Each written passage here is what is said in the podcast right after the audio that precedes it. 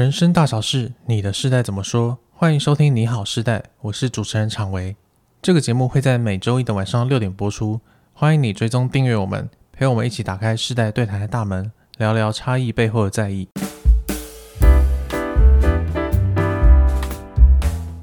Hello， 大家好，我是常维。今天要跟你聊的话题是，你有初老症吗？如果青春小鸟一去不回了，到底该怎么办呢？那我们今天的语谈人有两位，第一位是嘉颖老师。Hello， 大家好，我是听说是初老这边的代表，就是老那边的代表。虽然我自己内在还有一些不同的看法，但我们等一下今天可以好好的聊。OK， 好，那第二位是燕婷。Hello， 大家好，我是燕婷。好，那在节目开始之前呢，要先跟大家说一个好消息哦，那就是起点文化有自己的 A P P 了，而且我们的 A P P 最近做了播放器的优化。那就是现在你可以快进或退后十秒，如果你恍神的话，你就可以马上按那个键，让你不会错过任何的内容。所以邀请大家现在就来下载我们起点文化的 A P P， 那你记得要打启动了起，让你在收听节目还有课程的时候可以享有更棒更舒服的体验哦。好，那初老这个这个词不知道有大家有没有听过呢？这个词呢其实是源自于二零一一年一个台湾偶像剧叫做我可能不会爱你。嗯，不知道大家有没有看过，看过的人应该就是应该有开始面对这个问题了、欸，不一定哦。哦，真的吗？嗯，好，好，我们继续聊。嗯、好，初老症这个定义呢，我在网络上查到了，大概就是说，目前因为大家工作压力或是生活紧凑的关系呢，所以现代人往往心智会比年龄老得还要快，那不知不觉中年纪轻轻就开始面临了老的征兆。是，对，我觉得这个定义非常的精准。那网络上也有一些大家认为比较常见的初老症状啊、哦，像是懒得经营社交账号啦，或是说走就走，从惊喜变成惊悚，对，或是你开始担忧一些经济的状况了。那甚至你不想庆祝一些节日，比如说你的生日派对，比如说耶诞节的派对，比如说情人节的时候，你都懒得出去吃大餐了。那最后呢，还有一个我觉得很深刻，就是你开始意识到你的父母变老了。嗯啊，对对 对, 對, 對、嗯，那初老这个词呢，其实我想大家在小的时候应该是没有听过的，就是初老这个概念真的是很新很新的。但但是我就在想，以前的人应该也有过三十岁的时候感觉到自己开始要承担一些责任的时候啊，为什么现在大家反而会在三十岁之前就开始有一种未老先衰的感觉？感觉好像大家更容易觉得老。想先问燕婷，你觉得这是为什么呢？OK， 好，感觉老对, 对，我也是三十多岁了、嗯、我觉得这边有关键字是感觉哦，对，你感觉它有可能 是, 是真实的，但有可能是一种错觉、嗯、所以呃，我我自己觉得说这种老的感觉有有没有一种可能它是比较出来的，所以当时常维跟我讨论这个问题的时候，第一个想法就是就是往第一个就往上比、嗯、我想到就是我现在三十五岁嘛，那我就回想我爸妈在我三十五岁的时候他们的状态，然后他们的想法、嗯、然后不管是种种，就拿现在的我来比较，一比之后发现到，哎，我觉得我好像就是跟我爸妈一样年纪，我好像比他们年轻。哦，怎么说？就是我觉得还一点是，现在大家好像都看不太出来年纪。嗯，你的意思是说，你看你爸妈三十几岁那个样子，跟你现在已经到了三十几岁的样子，对，你觉得好像你没有他们那么的操劳，是吧？对，或者是他们，我会觉得他们比较成熟，没有成熟这个词，这样，我会觉得这样好像，如果我放到那个时代，感觉现在我过去，我好像就二十几岁的感觉，是，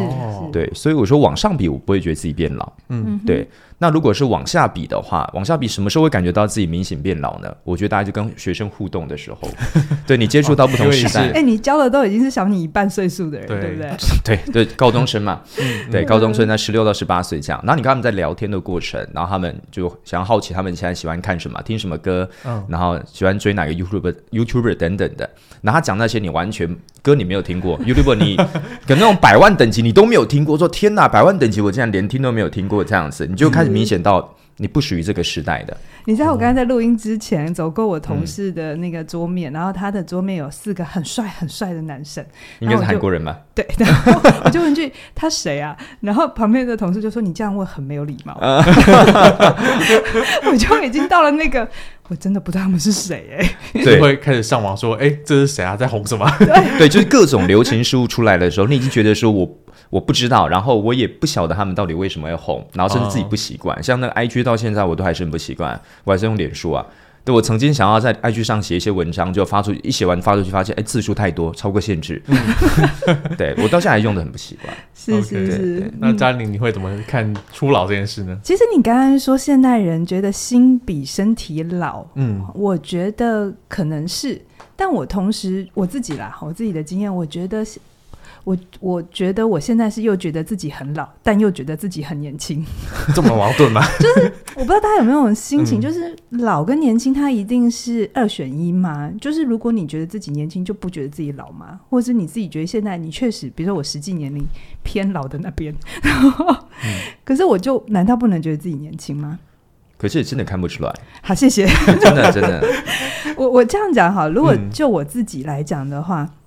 我自己在初老这一个词红的时候，我那时候最有感觉其实是我的身体。嗯，就是我记得我年轻的时候真的可以熬夜耶，我、嗯、我高中的时候真的是熬夜念书，就是那种蛮讨人厌的同学。所以你会说你都没念？我不会，我会说我有念。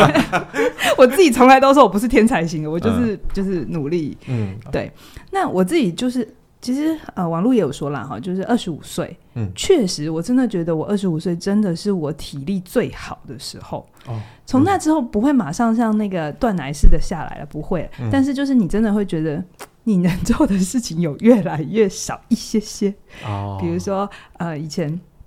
超过一点都没有问题，睡觉没有问题。嗯、现在你让我超过十一点，我都觉得很晚了耶。不知道你们听到觉得十一点，但是很早，对不对？嗯。然后再来就是，除了体力之外，你在身体上面，你也会发现你生病的频率会变高。哦，真的，嗯、以前我没有在感冒的，嗯，但现在一年没来个两次，都觉得嗯，今年过得蛮好的，就感觉免疫力有点下降了。对对对，然后复原的时间也会变长。哦，嗯，对，嗯、甚至一个小伤口哦、嗯，我就跟我的皮肤科医师说，哎、欸，我以前这样可能一两个礼拜就斑就淡了，就不没那么黑、嗯，但我现在可以到半年呢、欸。哦、而且这半年是我还很认真的抹那个什么去疤的药膏，就感觉身体整个代谢的速度都慢慢慢下来了。对对，这件事情是、嗯、我觉得在在老的这个部分，我在身体的有限性上面我感受比较多。嗯，所以我觉得那个老是来自于我的身体很明显的知道我不太可能用我过去的方法使用我的身体。 OK， 好，可是我说可是又年轻嘛。对，刚刚婷婷又说就就像刚才婷婷讲的，你因为我们的世代会接触到的不同年龄的人 越, 越多了、嗯、我爸妈那个世对对对，我爸妈那个世代就是他们四十几岁就跟四十几岁的人在一起嘛、哦、那就算参加商会，能参加商会的人的年纪也在那边。嗯，对嗯，所以你在那时候做市场或做行销的时候，市场区隔是很好的。嗯，就就是我今天要打中老年人，我找到的那个图谱跟他们要做的事情有兴趣的事都很像。嗯，但你现在讲中老年，其实这个定义很宽。哦、嗯，对，跨度变蛮大的。然后他们喜欢的事情很不一样。嗯、对，哦，对，我有遇过很上进的、嗯，相对可能是我奶奶那个年纪来上课哦，来上几点的课哦。嗯嗯嗯。对，可是也有那种很年轻很年轻的人就觉得不会啊，学习不重要。嗯嗯。所以我觉得那已经很难定义。然后在我记得联合国有做过一个发表吧，他说现代人在知觉自己的年纪这件事情，要比实际年龄打八折。打八折？对，比如说，假设我四十、啊，先让我假设一下，嗯、然后报小一点的八折，就是我可能觉得我现在大概是三十二岁的心情。哦 ，OK， 就是我大概是三十二岁，我觉得，比如说我在事业上，我还想做蛮多事情的。嗯，我不会在四十岁的时候有一种，哎呀，我们差不多了，能做的事差不多。对呀、啊，好像有这样的发现，嗯、但是这是大概原因是什么？我觉得因为网络的世界让我们能够接触到的就是资讯很多哦，比比如说我、嗯、我爸爸后来慢慢会看一些，因为他们那个 LINE 也会传来传去嘛，对，所以他们有的时候也会传一些其实我觉得看起来很年轻的讯息。哦，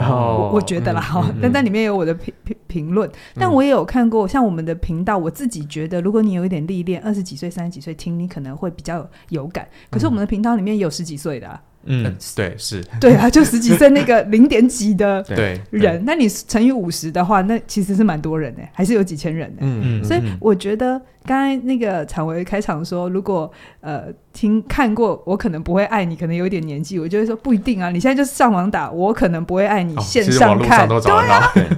你看一次追完几集都有，没错。所以我觉得关于到底初老，呃，就是关于自己体感自己到底实际年龄这件事情，我觉得它是并存的。嗯，我们可以既感觉自己年轻，可是可以同时也知道自己有走过一段路。嗯，有些地方确实也有一些极限在。哦，听起来好像是现在的资讯流通比较发达了。嗯，所以大家在生活的频率上，或是生活圈的交集上会比较多。嗯，然后这个多呢，就是可能呃年纪比较大的跟年纪比较轻的人就会看到同一件事情，甚至生活在一起。对，于是互相感染，就是反而你会觉得你的心智是年轻的，但你跟他们比体力比起来，你会觉得自己老了一些，或者是使用一些三 C 产品，我真的还是觉得有落差。嗯嗯，就是比如说我现在遇到什么困难，我就说邱传威来救我。就是你就算你不觉得你 I T 很强，嗯，可是你都比我强。哦哦，好，谢谢。你知道就是差别。了解。对对对。好，不过我还有想到初老症还有一个很大的呃一个因素，就是我们常常会觉得说，哎，我三十岁以前不太担心我的薪水多少啊，不太担心我要不要结婚，要不要生小孩啊，不太担心我要不要每天吃保养品啊，就是那个鱼油啊、B 群啊，我都懒得吃啊。可是很接近的时候，你就开始发现这些东西好像不得不吃，就是你好像你真的不吃那一天会怪怪的。是，对，就是。你开始意识到有些你以前觉得没有必要的烦恼，嗯，好像一次都跑出来了。那我想先问嘉玲，就是为什么我们的人生好不容易找到三十岁了，结果突然跑出那么多麻烦的事情呢？它并不是三十岁才出来好吗？它一直都在那里。哦哦，嗯，经济学里面有一个词叫做灰犀牛，灰犀牛是相对于黑天鹅。那如果想要知道灰犀牛是什么呢，请到三月的时候，我们有一档新节目叫做《时间的朋友》，哦，我们会把灰犀牛讲得再完整一点。嗯嗯嗯。那我今天简单讲灰犀牛是什么？灰犀牛就是呢，大概率就是几乎一定会发生，嗯，可是我们习惯不去看它的事情，哦，比如说，哦，呃全球暖化，嗯嗯，或者是呃就像你嘛，你你现在二十几岁，接下来一定你的人生一定会面临到一个问题，不是你要去做，可是你一定会面临一个问题，就是你想要成家立业吗？嗯，你的下一步想要怎么做？那个时社会时间社会时钟的这个推进，其实它某种程度都是在的。哦，对，嗯，只是到了三十岁的时候，你可能会比较有意识到，哎，这个这个时间好像越来越大声。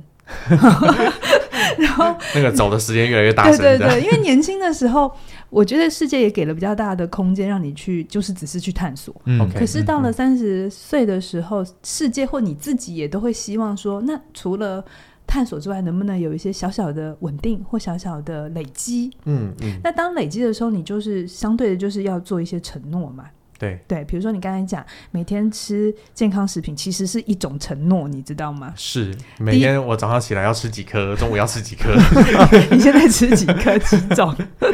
我跟你讲，我二十几岁的时候啊，我其实就知道应该吃，而且你你越早吃，那个体力跟身体状态会停在那里。欸，对，我甚至小学就知道了，因为小学家里就有买那种善存嘛什么的。对对 对, 对，可是你那时候就是扣谁啊？对，我懒得吃，就觉得吃了到底有什么差？就是没差。对，真的是没差。就是多那一颗少那一颗，嗯，那个因为我们的体力还很好，所以你你其实差不大，嗯，但等到那个高峰过了之后，有吃跟没有吃真的有差，啊，真的。那你就会甘愿，嗯，你就会知道这个承诺承诺下去之后对自己有好处。哦，嗯，对，所以我觉得为什么开始意识到这些事情重要，其实是因为我们开始意识到我们真的会失去。嗯，失去这个词其实是在三十岁左右你会慢慢有感，一开始可能是比如三十岁以前你顶多失恋，嗯，失去朋友，嗯，啊，谁谁跟谁好谁又不跟我好，对，这样这事情就很大。可是三十岁之后可能你的家人老一点的可能是阿公阿嬷，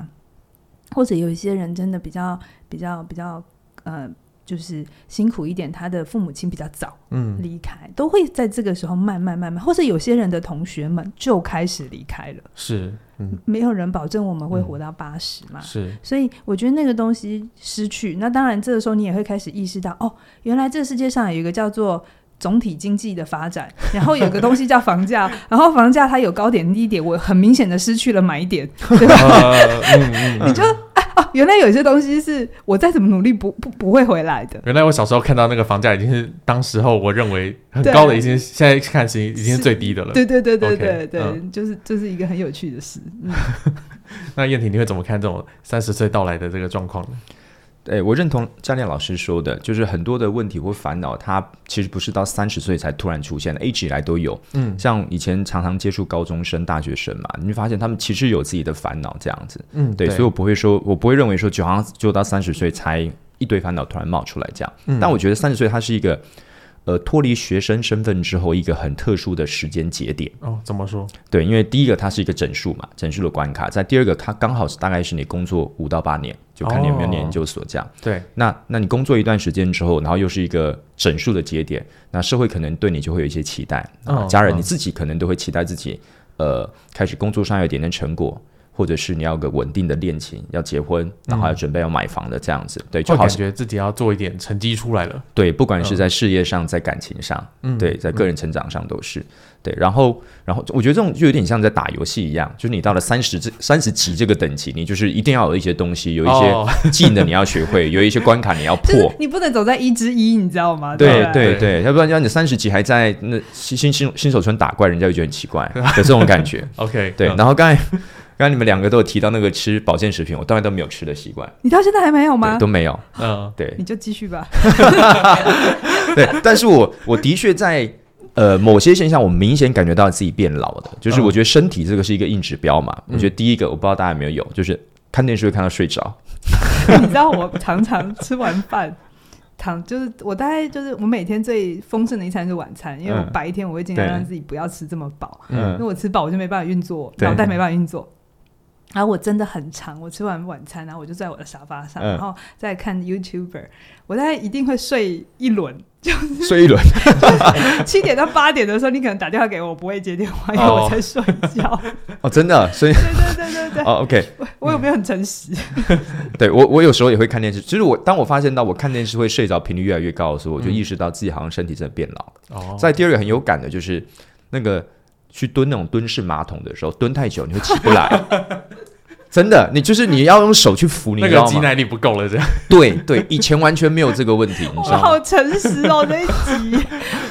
这就是一个大家都，但是我很有感，你知道，就是大家都很有感，呃，我以前不会这样子，就是你起不来了。嗯嗯嗯，对，然后再来就是你坐太久腰会不舒服，像我今年才花了一万多块去买一个很好的人体工学椅，以前是那种，哦，就是那种木头椅，不管多烂的椅子，你坐都没有感觉。对，那个椅子晃来晃去都没关系的。对对，你都觉得说，哎，不是都没差吗？为什么要花大钱去买很好椅子？今年就开始真的有感，就是你腰会不舒服。舒服了，以前的核心很好，对不对？对对对，嗯，听起来我们的老都很有体感。对，就是这种，对，就是一个硬指标，你根本对连连闪的机会都没有。OK， 好，可是我我刚刚听到很多体感上的老啊，然后感觉明显上是一种可能生理机能的衰退，嗯，就是让我们知道说，嗯，哦，我们现在真的需要注意一些我们的身体了。但是其实从心理的角度来看，其实老也算是一种成熟吧。就是我想，我们过了这个关卡之后呢，多少会面对一些新的挑战，然后新的阶段。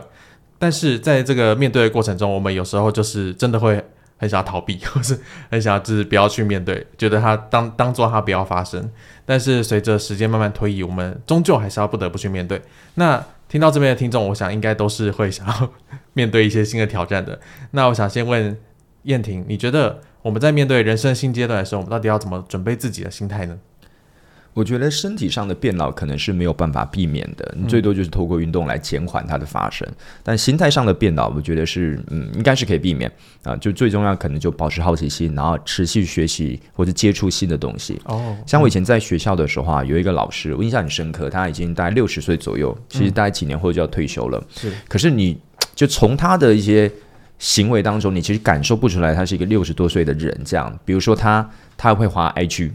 他比你还会用。对对对，他有时候拿 I G 来问我的时候，我就说老师我没有在用，他说你不是年轻人吗？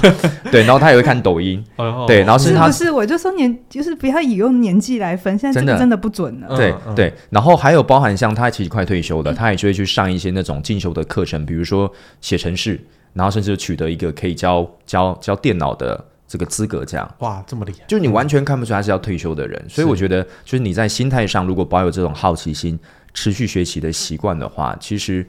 我我觉得给人整个人感觉就是你不是一个老人。哦，对，而且心理学上有很多的实验啊，嗯，其实你心态真的会影响到你老化的速度嘛。嗯，心心理影响生理，对，只要你透过一些环境的安排或是语言的暗示，你就会让一个人就是他可能动作会变慢，认知认知能力就会下降，哦，他就表现出很像老人的样子。对，所以我们才会说活到老学到老嘛，然后很鼓励终身学习这件事情。对，的确。那嘉玲老师，你会怎么看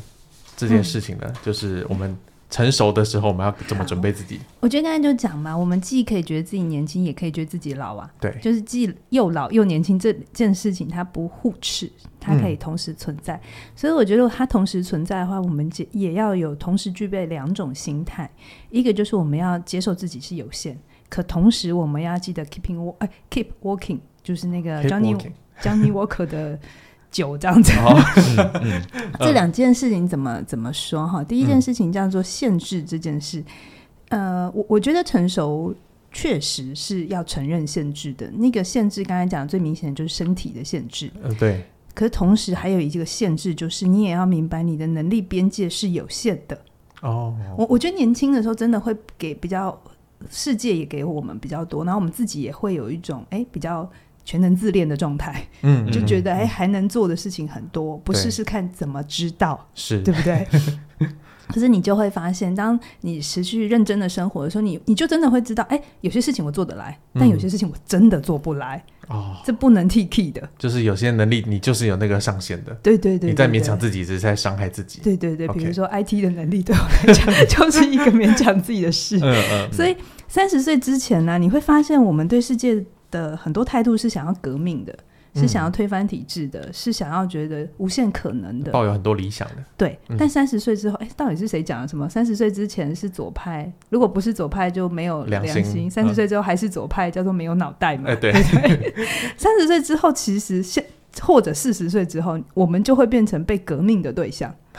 就开始变成说哎、欸，我我开始变老人呢、欸。就算我不觉得我自己老，可是我被后辈还是被被贴上一个老人的位置、哦哦、然后开始觉得你们在卡我的位置。对对对对、okay. 所以我觉得这是正常的。嗯，对，我年轻的时候也会觉得我我去 diss